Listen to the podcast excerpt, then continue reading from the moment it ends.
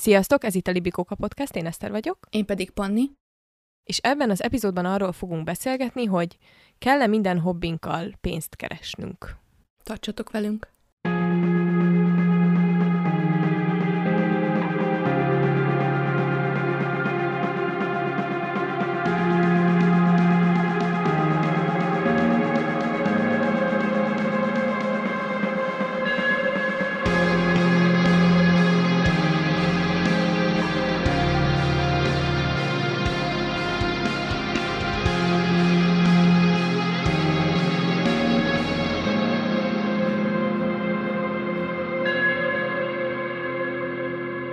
Azon gondolkoztam, miközben ezen a témán morfondíroztam az epizódra készülvén, hogy neked mi az első olyan emléked mondjuk gyerekkorodból, ami úgy maradt meg, hogy ezt szívesen csinálom, és lehet, hogy ez lehetne majd a munkám. Az írás. Az írás volt az első ilyen amikor azt éreztem, hogy akkor most ez egy olyan dolog, amit annyira szeretek csinálni, hogy tök jó lenne, hogyha ebből meg tudnék élni utána. De lebeszéltek róla, felnőttek. Miért? Mert a művészetekből nem lehet megélni, Panni. Nem értem a kérdést. Én amikor kicsi voltam, vagy hát nem annyira kicsi, de nem tudom milyen, 5-8 osztályos, akkor nagyon szerettem ruhákat rajzolni, és akkor azon gondolkoztam, hogy milyen vagán lenne divattervezőnek lenni, viszont nem tudtam embereket rajzolni. De volt egy barátnőm, akit mindig megkértem, hogy rajzolja meg az embert, és akkor én rárajzoltam a ruhát, és úgy gondoltam, hogy uh, így akkor már nem lehetek divattervező, ha nem tudok embereket rajzolni. De um, ez egy ilyen technikai dolog, nem ezt meg lehet tanulni amúgy. Hát ma már én is így gondolom, de akkor... És ez egy nagyon nehéz pont az életedben? akkor... Hát így, így ebben a formában nem. Tehát, hogy nem gondolom azt, hogy most, hogyha divattervező lennék, akkor olyan jó életem lenne. Viszont azért vannak ilyen dolgok. Például a másik, amit, amit szintén szeret lettem. Volt egy, egy fél évünk suliban, amikor belső építészetet tanultunk, mm, fogalmam sincs amúgy, hogy miért, de hogy így, tehát hogy megtanítottak lerajzolni a lakást, meg hogy hogy rajzolod be az ajtókat, az ablakokat, a bútorokat, és azt is nagyon-nagyon szerettem, és ak- akkor meg azon gondolkoztam, hogy á, szívesen lennék belső építész, vagy lakberendező, és akkor meg azt hiszem, hogy apukám mondta, hogy de hát nem tudsz rajzolni. Szép. Pedig azt is meg lehetett volna Úgy, hogy egyébként azt hiszem, hogy ez a műszaki rajz, ez egy külön ö, ilyen szaktárgy az egyetemen, amit tanítanak. Tehát ezt nem úgy kell tudnod rajzolni, hogy akkor szépen rajzoljál, hanem úgy kell tudnod rajzolni, hogy így méretarányosan meg ilyesmi, de ebben annyira nem vagyok otthon. Én azon gondolkozom most, ahogy erről beszélgetünk, hogy egyáltalán van-e valaki, aki így gyerekkorában nem valamilyen kreatív tevékenységből szeretne majd megélni az életében. Tehát, hogy azért az nagyon ritkán fordul elő, hogy valaki így felébred, és azt mondja, hogy én most jogász leszek, mert az annyira jó. Vagy nem, most nem a jogászokat akarom ezzel bántani, nem így értem, csak hogy így nem biztos, hogy igazam van. Csak ezen a gondolaton, hogyha tovább megyünk, akkor hát, mit gondolsz? Szerintem például az orvos az olyan, ami uh-huh. népszerű a gyerekek körében is de lehet, hogy inkább azzal köthető össze, tehát hogy a, játékkal köthető össze, hogy, hogy gyerekként a, mit játszasz, és hogy azért, ja, szerintem senki nem játsz azt, hogy jogász, mert hogy honnan tudnád, nem tudom, hat évesen, hogy mit csinál Egyébként jogász. képzeld, hogy én akartam jogász lenni. A, a Dr. Szöszi című filmnek a hatására, de ott sem azon volt a hangsúly, hogy jogász akarok lenni, hanem azon Szőke. volt a hangsúly, nem. Most milyen vagy már? Nem. Hanem, hogy ő pont az volt, akiből úgy nem nézte ki semmit, és mm-hmm. ennek ellenére sikerült neki ezt a dolgot elérni, és én akkoriban nagyon az ENSZ-ben akartam dolgozni, hogy ilyen környezetvédelemmel, meg gyerek éheztetés megakadályozásával. Gyönyörű mondat volt. Gratulálok magamnak, így a 9. vagy 8. részre hogy ezzel foglalkozhassak, és akkor így ő nagyon inspirált azzal kapcsolatban, hogyha nem néznek ki belőle sokat, akkor is el lehet érni dolgokat. Aztán valahogy ez az álom így elkallódott, többek között azért, mert nem nézték ki belőlem, hogy meg tudom csinálni, úgyhogy kicsit pro- kontraproduktív volt ez a dolog. Egyébként, ahogy így a témán gondolkoztam, én meg arra jutottam, és azon gondolkoztam, hogy szerintem a social médiás jelenlét az így alapjaiban ezt az egész kérdést nagyon megbolykatja, mert hogyha mi tartalomgyártók is vagyunk, és az életünk mondjuk a téma, vagy az, úgy az életünkbe is betekintést engedünk, akkor például nagyon sok hobbidat megmutatod az interneten, és akkor azonnantól kezdve már munkának számít, vagy nem? Mm. Mert nekem ez okozza igazán a nehézséget, hogy sokszor úgy vagyok vele, hogy amikor valamit úgy elkezdek élvezni, csinálni, bármit, rajzolás, festés, akármi, akkor az van bennem, hogy de ezt meg is mutathatnám, ebből lehetne tartalom is. És hogy nem igazán van olyan hobbim, amire úgy gondolnék, hogy oké, okay, akkor erről így nem akarok egyáltalán posztolni, mert hogyha valamit élvezek, akkor miért ne posztolnék róla?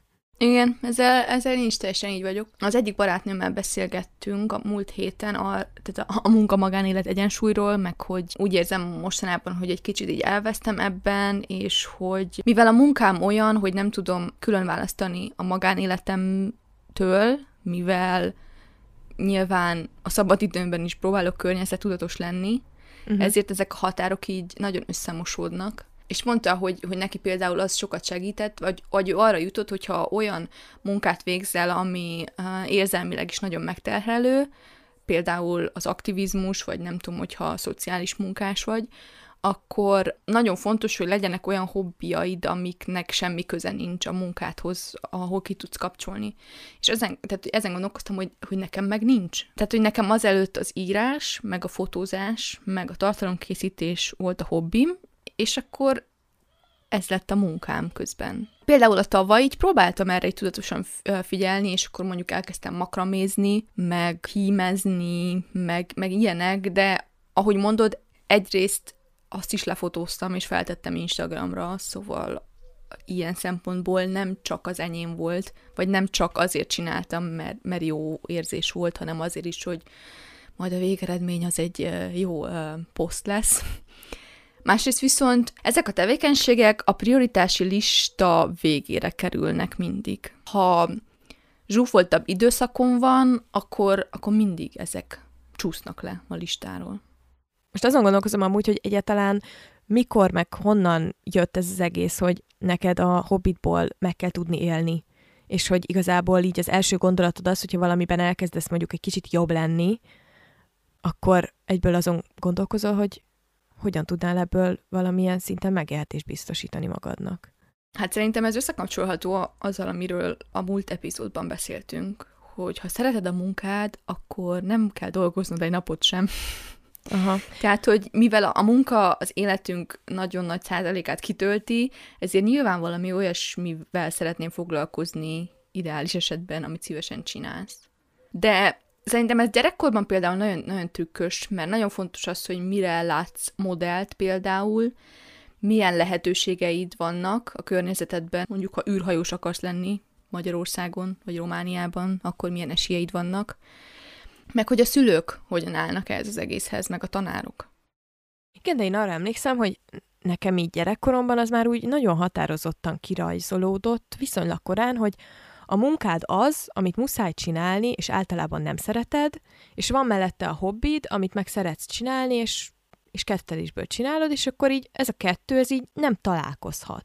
És például én ez alapján választottam annak idején egyetemi szakot is, meg mindent, hogy így próbáltam abba az irányba menni, hogy akkor mi az, ami legalább úgy érdekel, de azért úgy semmiképp ne abba az irányba menjek, amit úgy tényleg nagyon szeretnék csinálni, mert hogy ez ugye csalás, mert hogy a munkád az egy olyan dolog, amit amúgy nem szeretsz csinálni, vagy körülöttem úgy a felnőttek nem nagyon szerették csinálni, nem tudom, valahogy ez nálam így, így egy ilyen tök nagy dilemma azóta is, hogy ezt a kettőt hogyan egyeztetem össze, és aztán hogyan egyeztetem össze azt, hogy elvileg azt csinálom, amit szeretek, és néha mégsem szeretem csinálni. Mármint a munka oldaláról. Na látod, nálam ilyen probléma nem volt, mert nálam már gyerekként sem merült fel két opció, hogy van valami, amiben jó vagyok, uh-huh. és hogy az lehetne a munkám, vagy csak hobbi, és hogy van egy másik dolog is, mert nekem gyakorlatilag vagy nem tudom, én gyerekként úgy éreztem, hogy az egyetlen dolog, ami engem igazán érdekel, jó, ezeken a fellángolásokon túl, amiket az előbb említettem, a, ami igazán érdekelt, ez az irodalom volt. Uh-huh. És hogy emiatt elég korán egyértelművé vált számomra, hogy akkor egyetemen is azt fogom tanulni. És így utólag azért sokszor elgondolkoztam rajta, hogy mi lett volna, hogyha ez nem mennyire egyértelmű. Tehát, hogyha ha egy picit azért jobban szétnézek, hogy milyen, milyen lehetőségek vannak nem tudom, valahogy így, így megvoltak azok a kritériumok, amiknek így könnyebb volt megfelelni, vagy, vagy hm, hogy mondjam ezt. Volt mondjuk egy lista, ami megvoltak a kis checkpointok, hogy mi alapján válasszál egyetemet, és az, hogy te szereted-e csinálni azt az adott dolgot, vagy jó vagy-e benne, csak egy pont volt ezen a listán. De például az én listámon ott volt az, hogy magyar egyetem legyen, Kolozsváron legyen, tehát, hogy, hogy ezek már szűkítették. Árnyalták, igen. igen. Meg hogy mondjuk az egyik legjobb barátnőm is mondjuk Kolozsváron tanult, magyar szakon, és akkor így vol, voltak, tehát vannak ezek a dolgok, amik így ráállítanak egy ösvényre, és akkor már sokkal kisebb eséllyel tekintesz más irányba, hogy jó-jó, de mit lehetne még ezen kívül csinálni. De hogy közben meg azt érzem, hogy, hogy az egész rendszer úgy van kialakítva, hogy téged így ráállítanak elég korán valamire, és akkor úgy úgy nem nagyon van sok időd meg esélyed kísérletezni. Tehát ha például te jó tanuló akarsz lenni gyerekként, vagy elvárják tőled, hogy jó tanuló legyél, akkor már sokkal kevésbé valós, valószínű, hogy mondjuk jó leszel sportból, vagy nem tudom, elkezdesz komolyan zenélni. Mert hogy egyszerűen annyi házi feladatod van, Mondjuk ez érdekes, mert én például zeneiskolába jártam egy jó ideig, és, és jó tanuló is voltam mellette. Nem tudom, most ahogy így beszélgetünk, igazából én arra jöttem rá, hogy rengeteg olyan lehetőség volt az életemben, amivel azért nem éltem, vagy azért nem teljesítettem ki mondjuk, mert így körülöttem a felnőtteknek annyira nem volt bizalmuk abban, hogy ezt így érdemes űzni hosszú távon, hogy aztán amiatt úgy csak mostanában gondolkozom el rajta, hogy például a, én hegedültem tök sokáig, és amúgy így tehetséges is voltam így visszagondolva, és hogy így valahogy az is úgy elhalt. Mert úgy úgy voltak vele körülöttem az emberek, hogy ez úgy nem lesz igazi munka, meg hogy ez abból úgy hogy fogsz megélni, meg hogy nem fogja tudni finanszírozni mondjuk, hogyha én a, a zene akadémiára akarnék tovább menni, meg ilyenek, de közben meg teljesen egy, ennek ellentmondó dolog, hogy orvost meg szívesen csináltak volna belőlem, ami egy sokkal drágább életút. Jó, de az, ó, tehát hogy szerintem az orvos az például egy olyan sztereotipikus szakma, aminek valahogy ott van a végén a garantált siker és a jó fizetés. De ez nem igaz. Hát, tudom, tudom. Panni, ez nem igaz. De hogy szerintem? Tehát nem tudom. Hát a státusz, az mindenképpen státusz, hogyha neked dok- doktor van a neved előtt. Tehát, hogy van igen ez a, az orvos, a mérnök, van az a, ügyvéd. Az ügyvéd, ja. Vagy a tanár, aki nem keres jól, ez is ilyen sztereotípia, ja, hogy a tanár Hú. nem keres jól, de legalább megbecsült. Most nem tudom, miért vagy ilyen, a hivatástudat az mindennél többet ér. Hivatástudatból lehet kiflit vásárolni a boltba. És még véletlenül se fogsz kiégni egyébként benne. Amúgy én gyerekként szerettem volna tanár lenni, aztán az egyetemen tanultunk is uh, pedát, de úgy voltam vele, hogy én ebben a rendszerben biztos nem. A peda az micsoda? Pedagógia? Igen, igen, ez a, tehát ez hm. a... Rövidítés, a, a, tantárgyi rövidítés. A tanítás tudománya.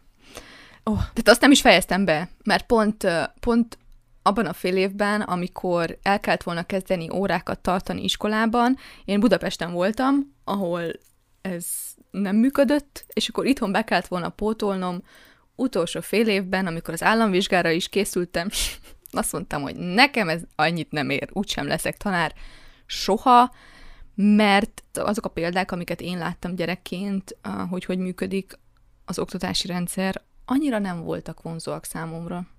Tehát akkor igazából akár levonhatjuk azt a következtetést is, hogy lehet, hogy azért lett ez ekkora menőség, hogy ilyen nagyon millennial boomer legyek, vagy nem is tudom, hogy ez micsoda ez a kifejezés egyáltalán.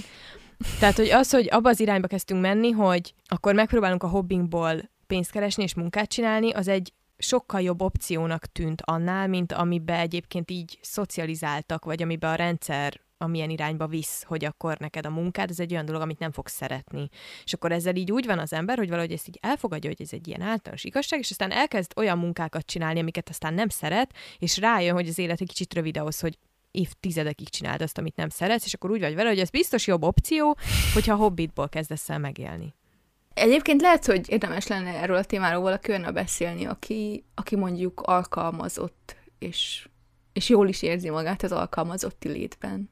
Mert nálam például bejött az is a képbe, hogy engem meg úgy szocializáltak a szüleim, hogy, a vállalkozói forma az, amire érdemes mhm. törekedni, mert hogy az, az több szabadságot ad. Én már emiatt sem nagyon tudtam elképzelni magam mondjuk tanárként, vagy olyan, olyan munkahelyeken, ami így nagyon megköt, mondjuk. Ez azért nagyon érdekes, mert én, én meg pont fordítva voltam így a családban. Tehát, hogy gyakorlatilag a mai napig az én munkám az igazából nem igazi munka, mert hogy ugye én nem ülök bent valahol egy irodában, és hogy ezt így, így látom, hogy így nem is nagyon tudom elmagyarázni, hogy akkor te mit csinálsz egész nap?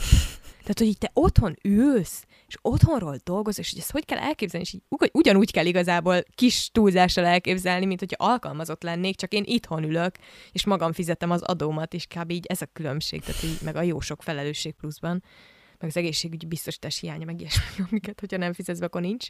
De olyan nehéz ez a téma, mert folyton azt érzem, hogy így elvinném más irányba. Jó, ez még soha nem fordult elő velünk. Nem, soha. Nem, ezért másfél órások az epizódjaink amúgy. Igen, csak közben onnantól kezdve, hogy valami, amit amúgy kedvtelésből csinálsz, arra rátevődik a pénzkeresési teher, tehát hogy abból neked onnantól kezdve megélhetést kell magadnak biztosítani, ha vállalkozó vagy mondjuk, valahogy ez kivesz belőle, kivesz az öröm faktorból, mert hogyha valami munka, akkor azt akkor is muszáj csinálni, hogyha éppen aznap nincsen annyira kedved hozzá. Most így a férjemet tudom példaként hozni, mert ő, ő nagyon szereti a munkáját, meg a szakmáját, meg mindent, és ő alkalmazottként dolgozik, és nem is nagyon tervez egyelőre így vállalkozni semmilyen irányba. Tehát, hogy ő így, így jól van ebben az egészben, és vele egy csomót szoktam erről beszélgetni, meg egy csomót így kérdezgetem erről, és kezdek arra a következtetésre jutni, hogy amúgy lehet, hogy nem is létezik ez az ideális munka, amiben 80%-ban jól érzed magad, és 20%-ban rosszul, hanem hogy ez egy ilyen irreális elvárás, hogy mi állandóan azt várjuk, hogy a munkánk az egy olyan dolog legyen, ami mindig feltölt.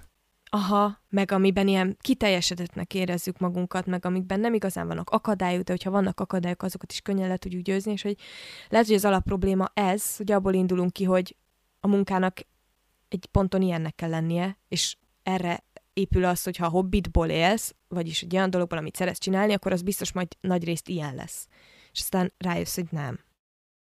Igen, nálunk például most az a téma, hogy így a, a magazin, vagy ez az örökös kérdés, mi legyen a magazinnal, és nálam például az van, hogy én egyébként jelenleg sokkal szívesebben foglalkozok a saját blogommal, meg az instámmal, mint a magazinnal, és akkor is szoktunk erről beszélni néha, hogy jó, de akkor miért nem szüntetem meg a magazint, és, és legyen csak a blog. És a, az én párom mondta azt erre, hogy ő fél attól, hogy ha ezt megtenném, akkor egy idő után a bloggal kapcsolatban is ugyanezt érezném. Igen. Hogy nincs kedvem Igen. már hozzá, és így azon gondolkoztam, hogy egyébként lehet ebben valami, és hogy ráadásul még azért is nagyon nehéz ez a kérdés, mert a blog, meg az Instagram, tehát ott, ott gyakorlatilag magadat adod el, tehát hogy bármennyire csúnyán hangzik is, te vagy a termék, Szóval, hogyha én felépítek egy teljes vállalkozást és életmódot arra, hogy kiteszem az internetre az életemet, és mondjuk eljön egy olyan pillanat az életemben, amikor azt mondom, hogy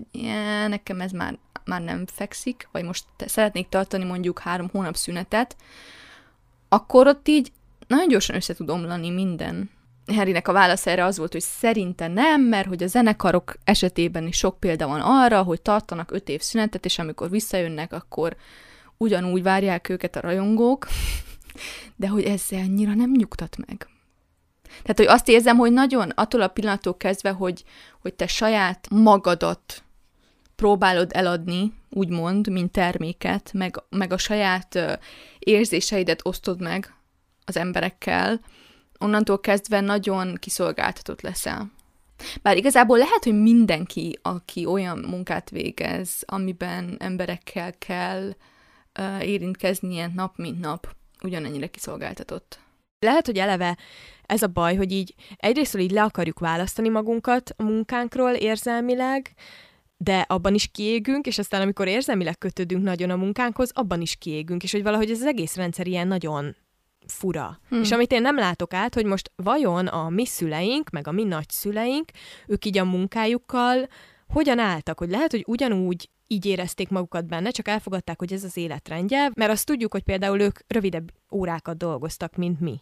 És hogy az online tér, az online világnak a térhódítása így az életünkben, az ebben is tetten érhető, hogy sokkal hosszabbak a, a, hosszabb a munkaidőnk, nem, nincs is annyira körülhatárolva, ugye bármikor elérhetőnek kell lenni, stb. És hogy ez is lehet, hogy amúgy kicsinál minket, de hogy így ezen gondolkozom amúgy, ahogy a podcast részeket így felvettük, meg most már így nem tudom hány részsel a hátunk mögött, hogy, hogy lehet, hogy a probléma, az megint rossz helyen keressük. És hogy lehet, hogy egyszerűen csak ilyen, ilyen alapvetése ez az életnek, ahogy így mondjuk egy párkapcsolatban sem érzed magad mindig nagyon jól, és az sem problémamentes, hogy a munkánktól azt várjuk amúgy, hogy problémamentes legyen, és mindig feltöltsön, és mindig kielégítsen, és mindig jól érezzük magunkat benne, miközben ez is egy irreális elvárás.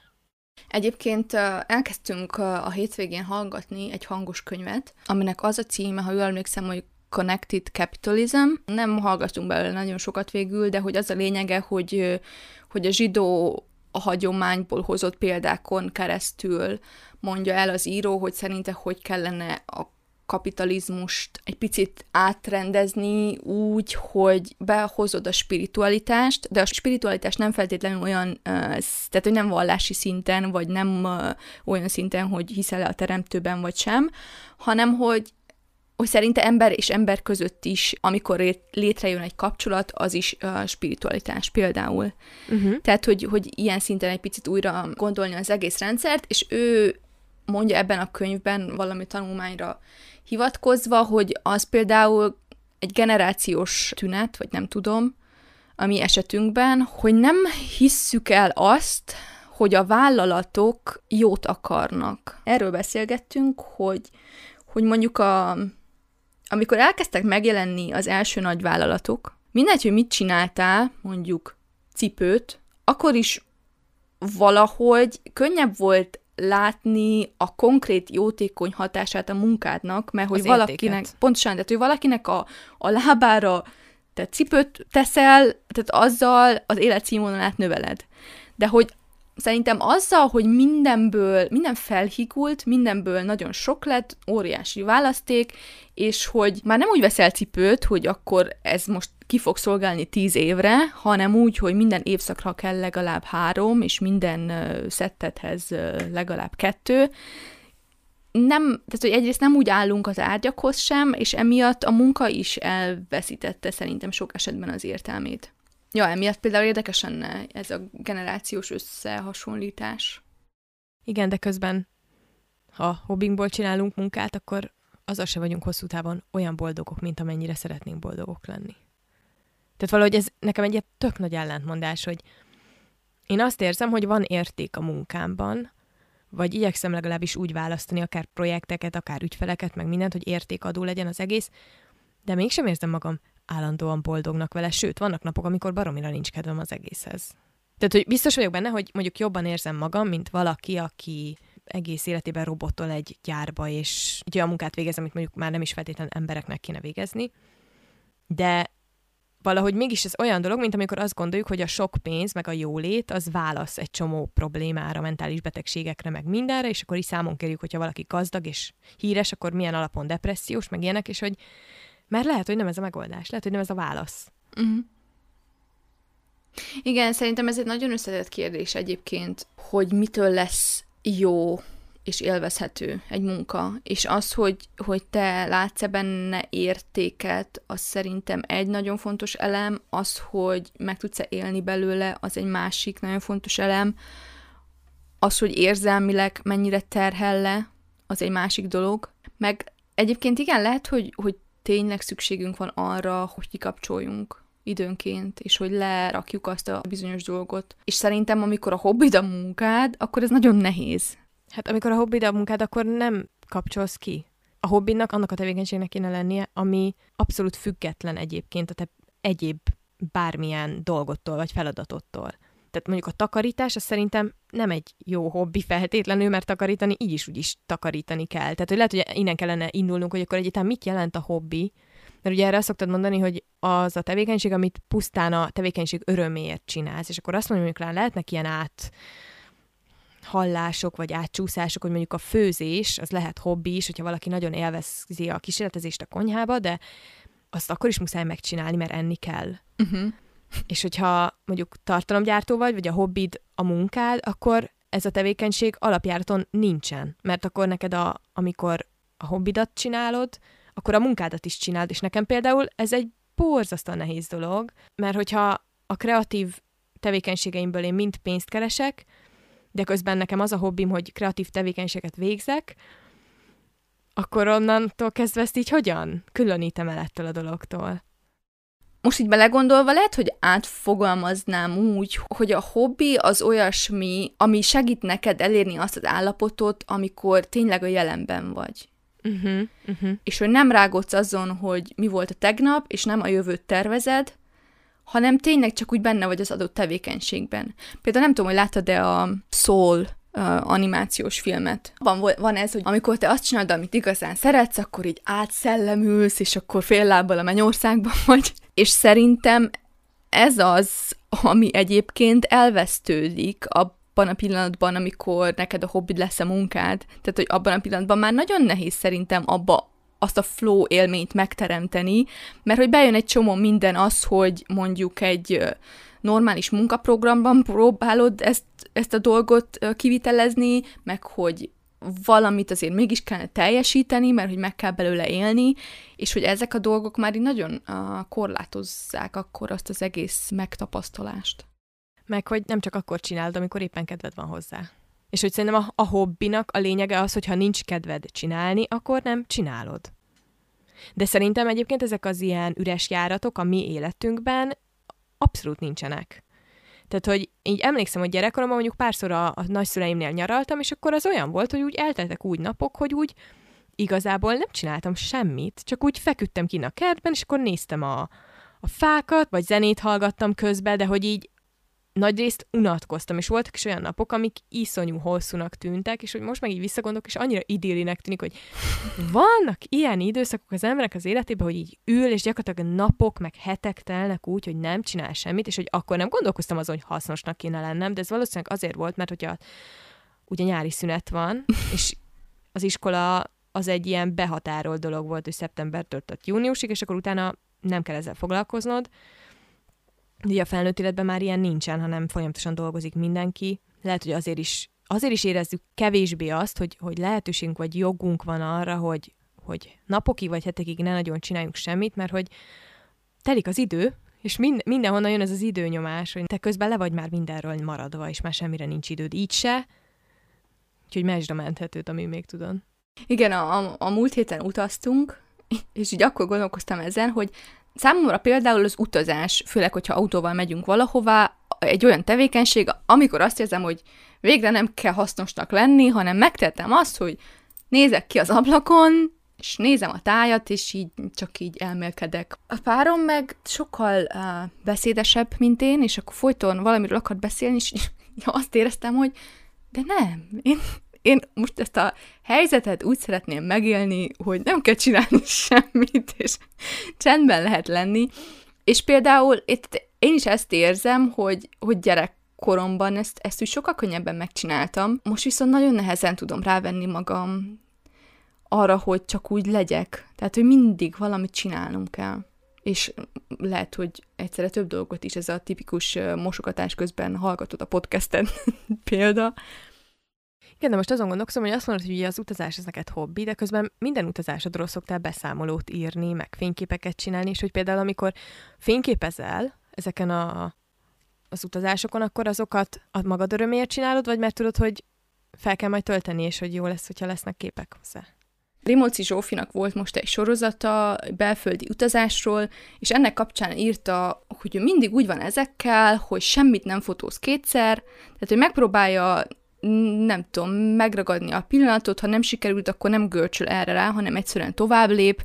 Ha meg tudja, hogy, hogy fotózni akar, akkor arra szán egy adott időt, tehát hogy ad neki egy keretet, és hogy azon túl meg nem foglalkozik velem, mert hogy ő ezen a ponton már nem akarja, hogy ez, ez befolyásolja az élményt, meg azt, hogy mennyire tud jelen lenni.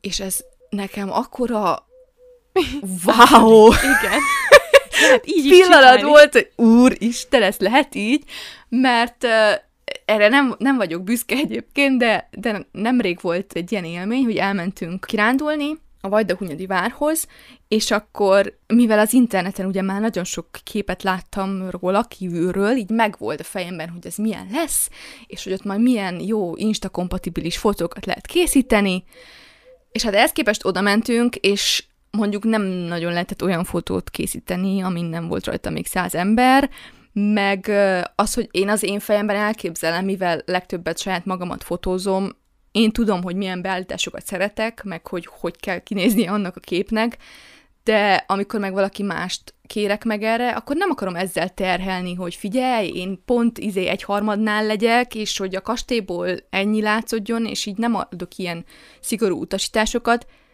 viszont így elkerülhetetlenül csalódott leszek. És az a nap például olyan volt, amikor ez így nagyon rányomta a bélyegét, így a fél napra, hogy én ideges voltam amiatt, hogy a fotók nem úgy sikerültek, ahogy én azt, azt szerettem volna. Persze hozzájárult még az is, hogy ilyen utazás Covid után, és tömegnyomor, és szűk helyen sorok, és senki nem tartja távolságot, szóval ez nem segített. De hogy aztán meg, aztán meg amiatt volt bűntudatom, hogy szarul érzem magam azért, mert nem úgy sikerültek a fotók, ahogy, ahogy szerettem volna, és hogy így tudtam, hogy Panni, ez nem erről kellene szólnom, hogy, hogy te a fotók kedvéért utazol, és akkor amiatt is rosszul érzed magad, mert tudod, hogy nem erről kéne szólnia. Persze, Ő, persze. Borzasztó. Szóval ja, az utazás az, az nálam ez egy ilyen ingoványos talaj ilyen szempontból, hogy ha valahová megy, tehát hogy ha csak nem döntöm el előre, hogy oké, okay, akkor nem viszek magammal a fényképezőgépet, és nem veszem elő a telefonomat, akkor már olyan szemmel nézek mindent, hogy hm, ebből lehetne Instagram poszt, vagy blogbejegyzés? Ja, ha blogbejegyzés, az meg már, meg ugye külön más történet.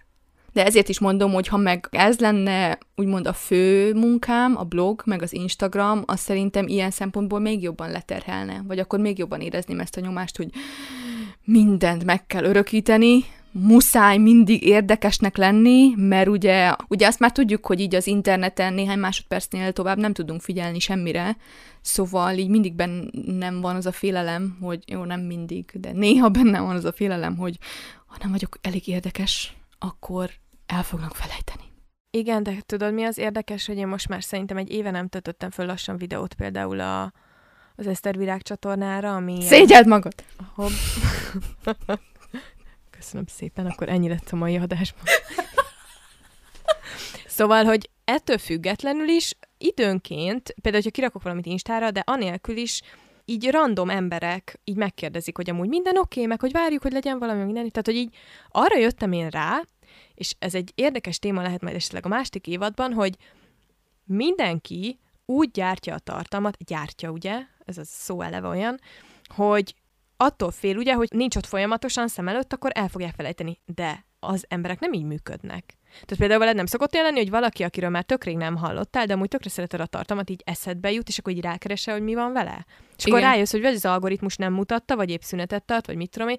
És én abban reménykedem, hogy a tartalomgyártásnak a jövője egyébként az lesz, hogy egy kicsit mindenki így, így lehiggad, visszafogja magát, és rájön, hogy ezzel csak egymást, meg saját magunkat nyomorítjuk meg, amikor egymástól, meg másoktól is azt várjuk el, hogy, hogy úgy működjön mondjuk akár a művészet, vagy akár az írás, vagy akár a fotózás, hogy gondolkodás, meg kreatív visszatöltődés, meg minden nélkül újra és újra még jobbat, még nagyobbat kell robbantani, még jobbat kell mutatni, rá kell licitálni, miközben a, például a, a művészeti fejlődésnek bármilyen irányban is vagyunk, nagyon fontos része az idő, az az idő, ami azzal telik, hogy hagyod egy kicsit leülepedni az információkat, mondjuk új képességet sajátítasz el, annak idő kell ahhoz, hogy beépüljön. Nekem például tökre kellenek ezek az ilyen kihagyások ahhoz, hogy letisztázódjon, hogy akkor mi a helyes irány, meg milyen irányba szeretnék menni.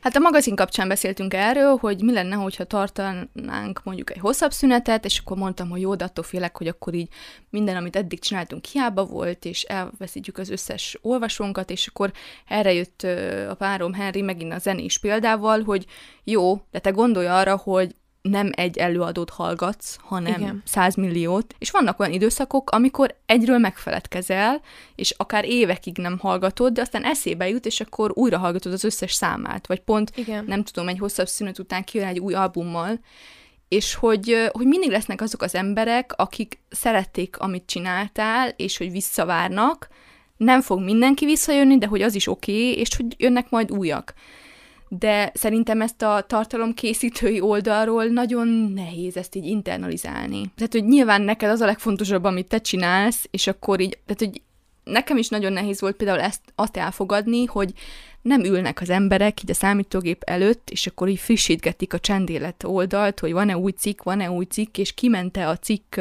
pontosan, nem tudom, csütörtökön délután 6 órakor, mert hogy lehet, hogy egy hónapban egyszer olvassák el, nem tudom így sorozatban őket, vagy nem is olvasnak el minden cikket, ami megjelenik a honlapon, és az is teljesen normális.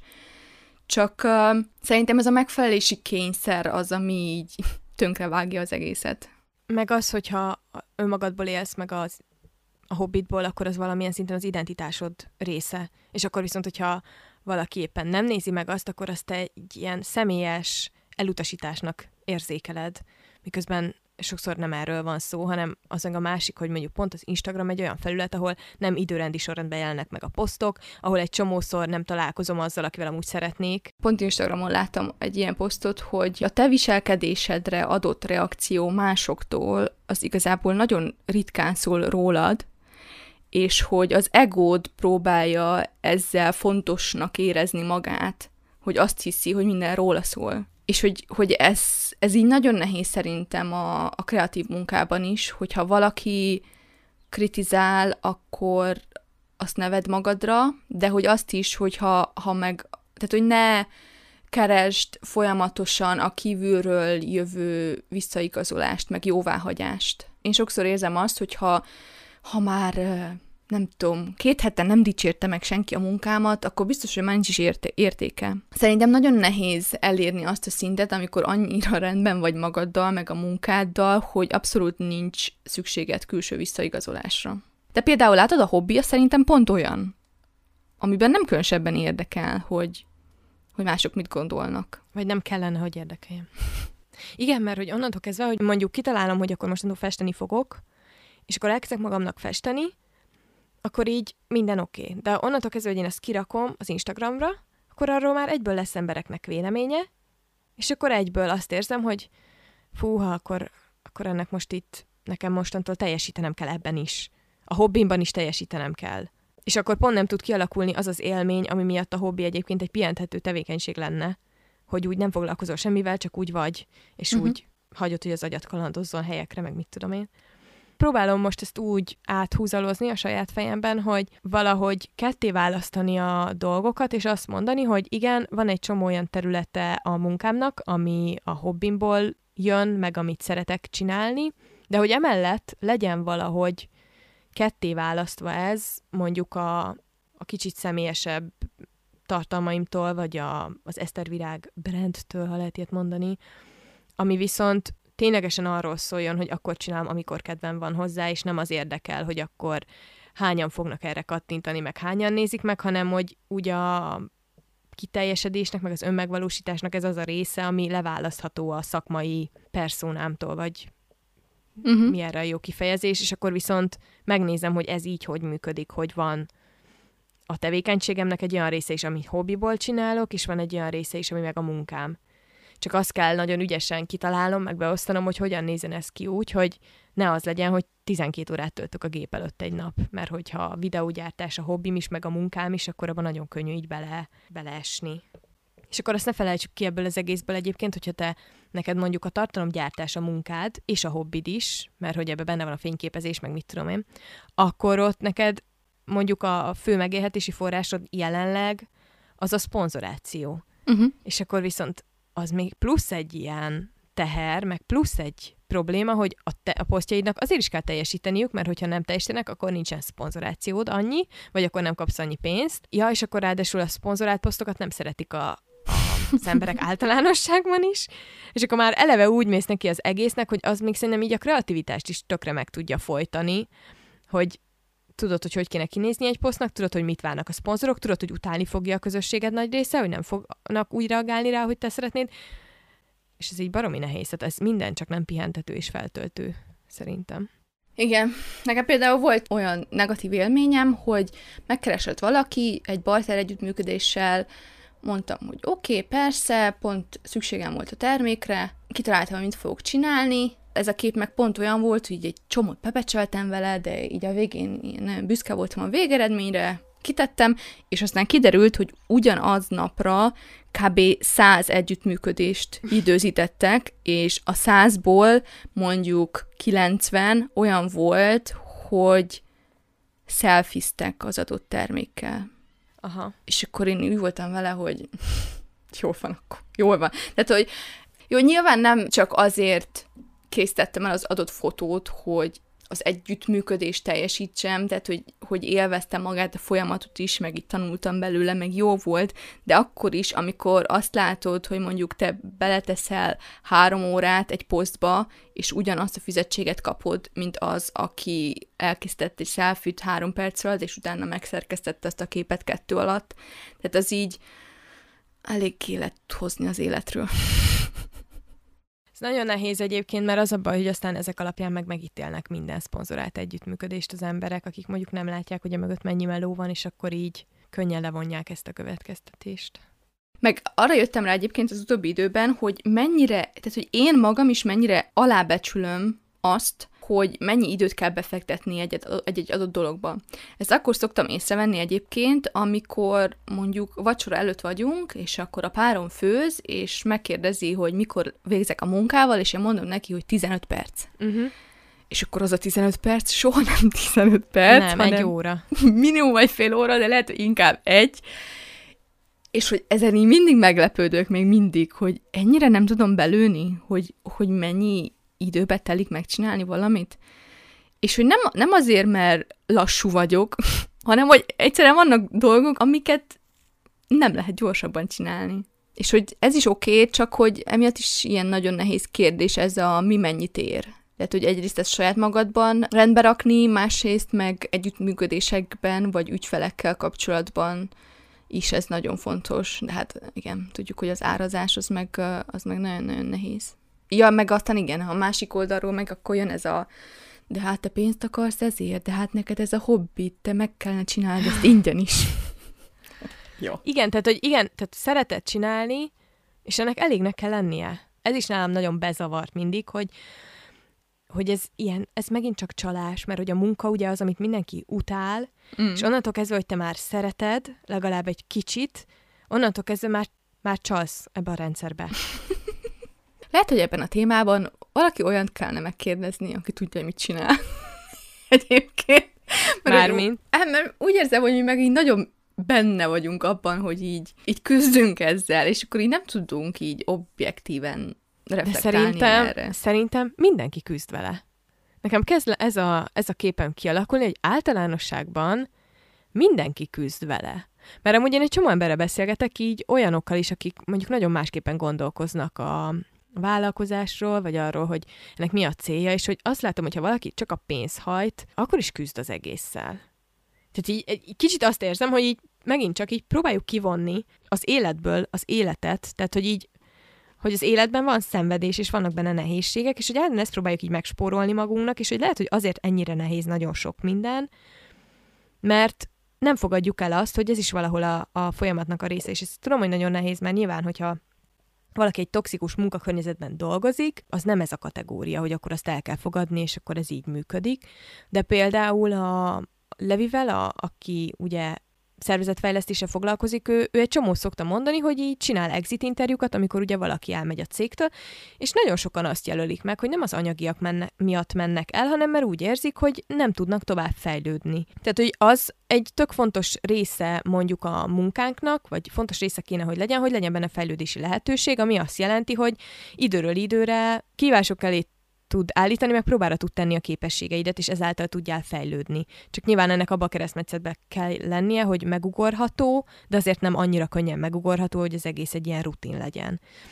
És hogy amúgy szerintem az élet is valahol így működik, meg a munkánk is így működik, és mintha ezt akarnánk állandóan így kivenni ebből, és azt várjuk, hogy ez ne így legyen. De közben meg, hogyha nem így van, akkor is rohadt unalmas az egész, és akkor meg abba égsz ki. Tehát nekem ebben ez a legérdekesebb egyébként, az egész podcastban, meg a beszélgetéseinkben, meg a visszajelzésekben, hogy azt látom, hogy a kiégéshez nem egy út vezet. Tehát nem az van, hogy csak akkor égsz ki, hogyha minden nagyon rossz, és a munkahelyed is nagyon rossz, és bántalmaz a főnököt, hanem akkor is kiégsz, hogyha amúgy minden a legnagyobb rendben van, és minden túl könnyű. Mm. Szóval, yay!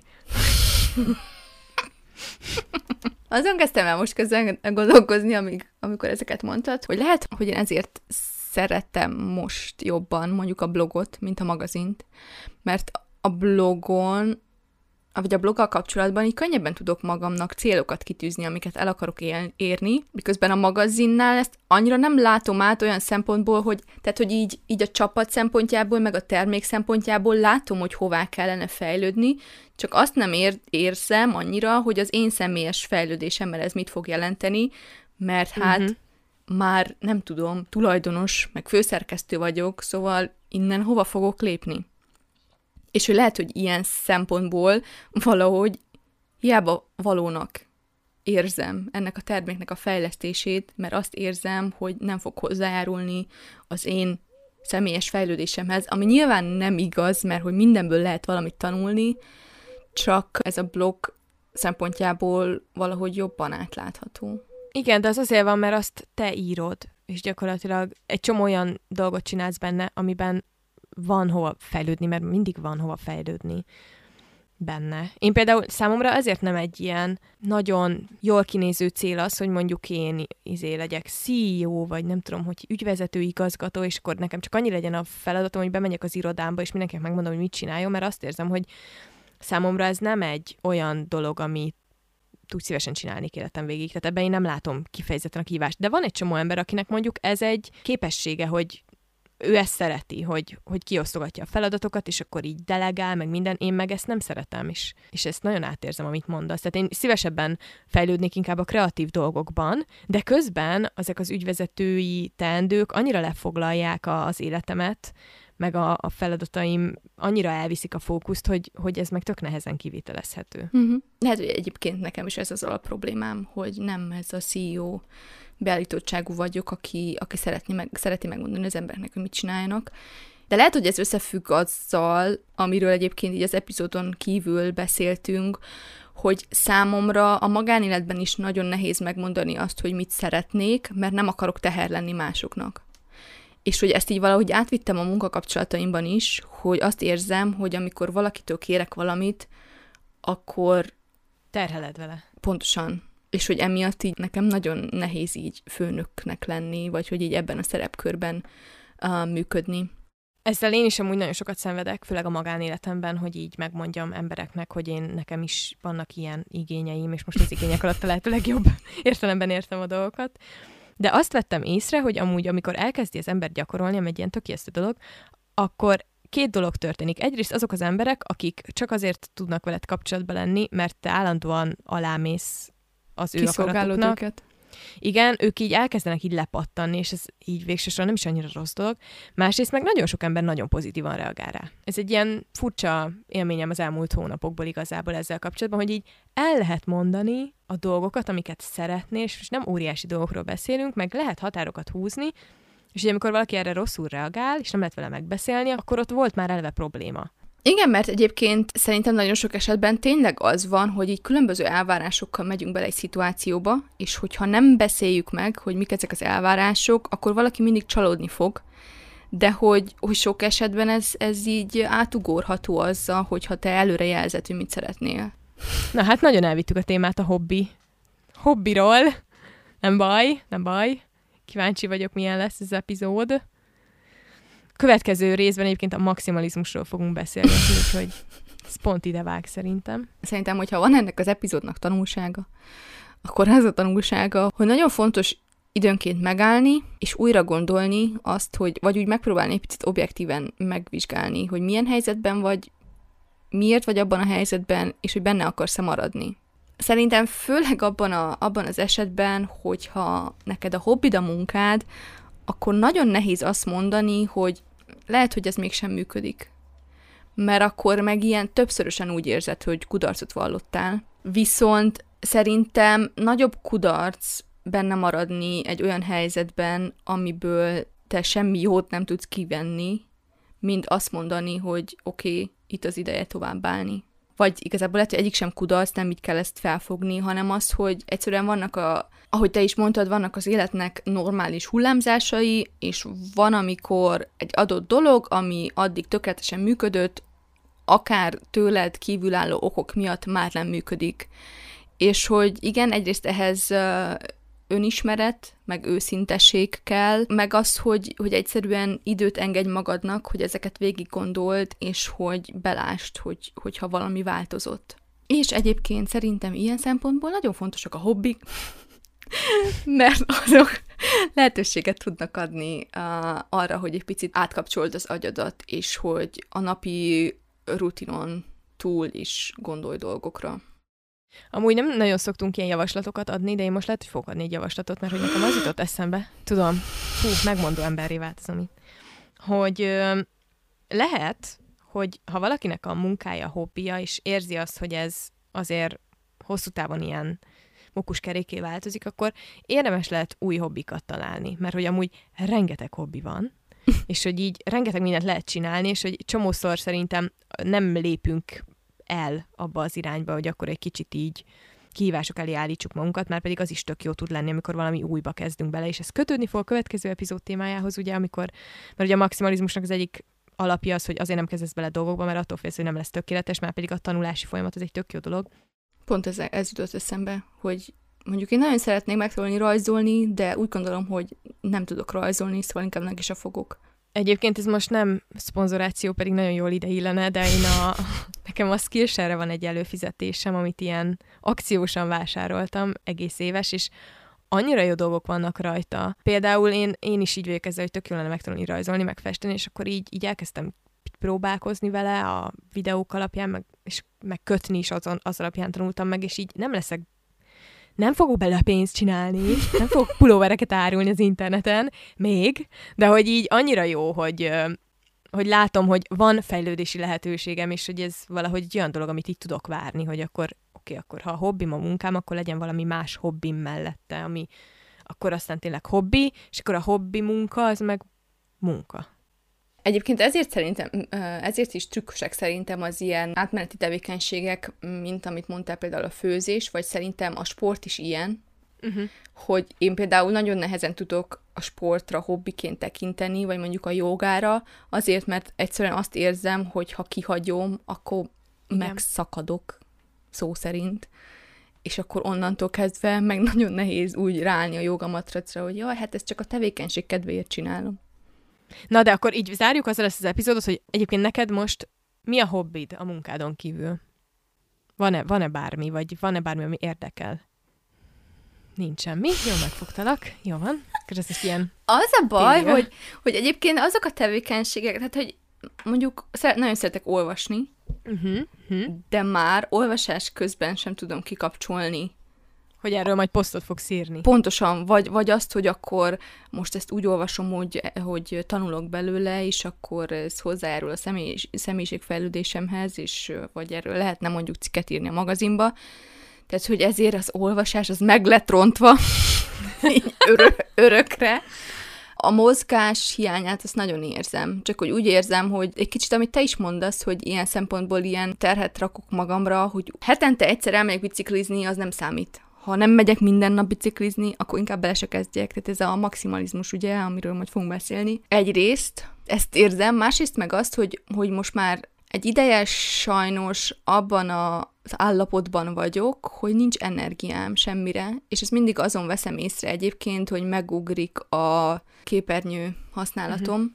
Amikor mondjuk jól vagyok mentálisan, akkor három óra alatt tudom tartani azt, amennyit a telefonomat használom, és amikor meg annyira nem vagyok jól, akkor, akkor már azon is láttam, hogy így felugrik mondjuk négy órára, vagy még a fölé.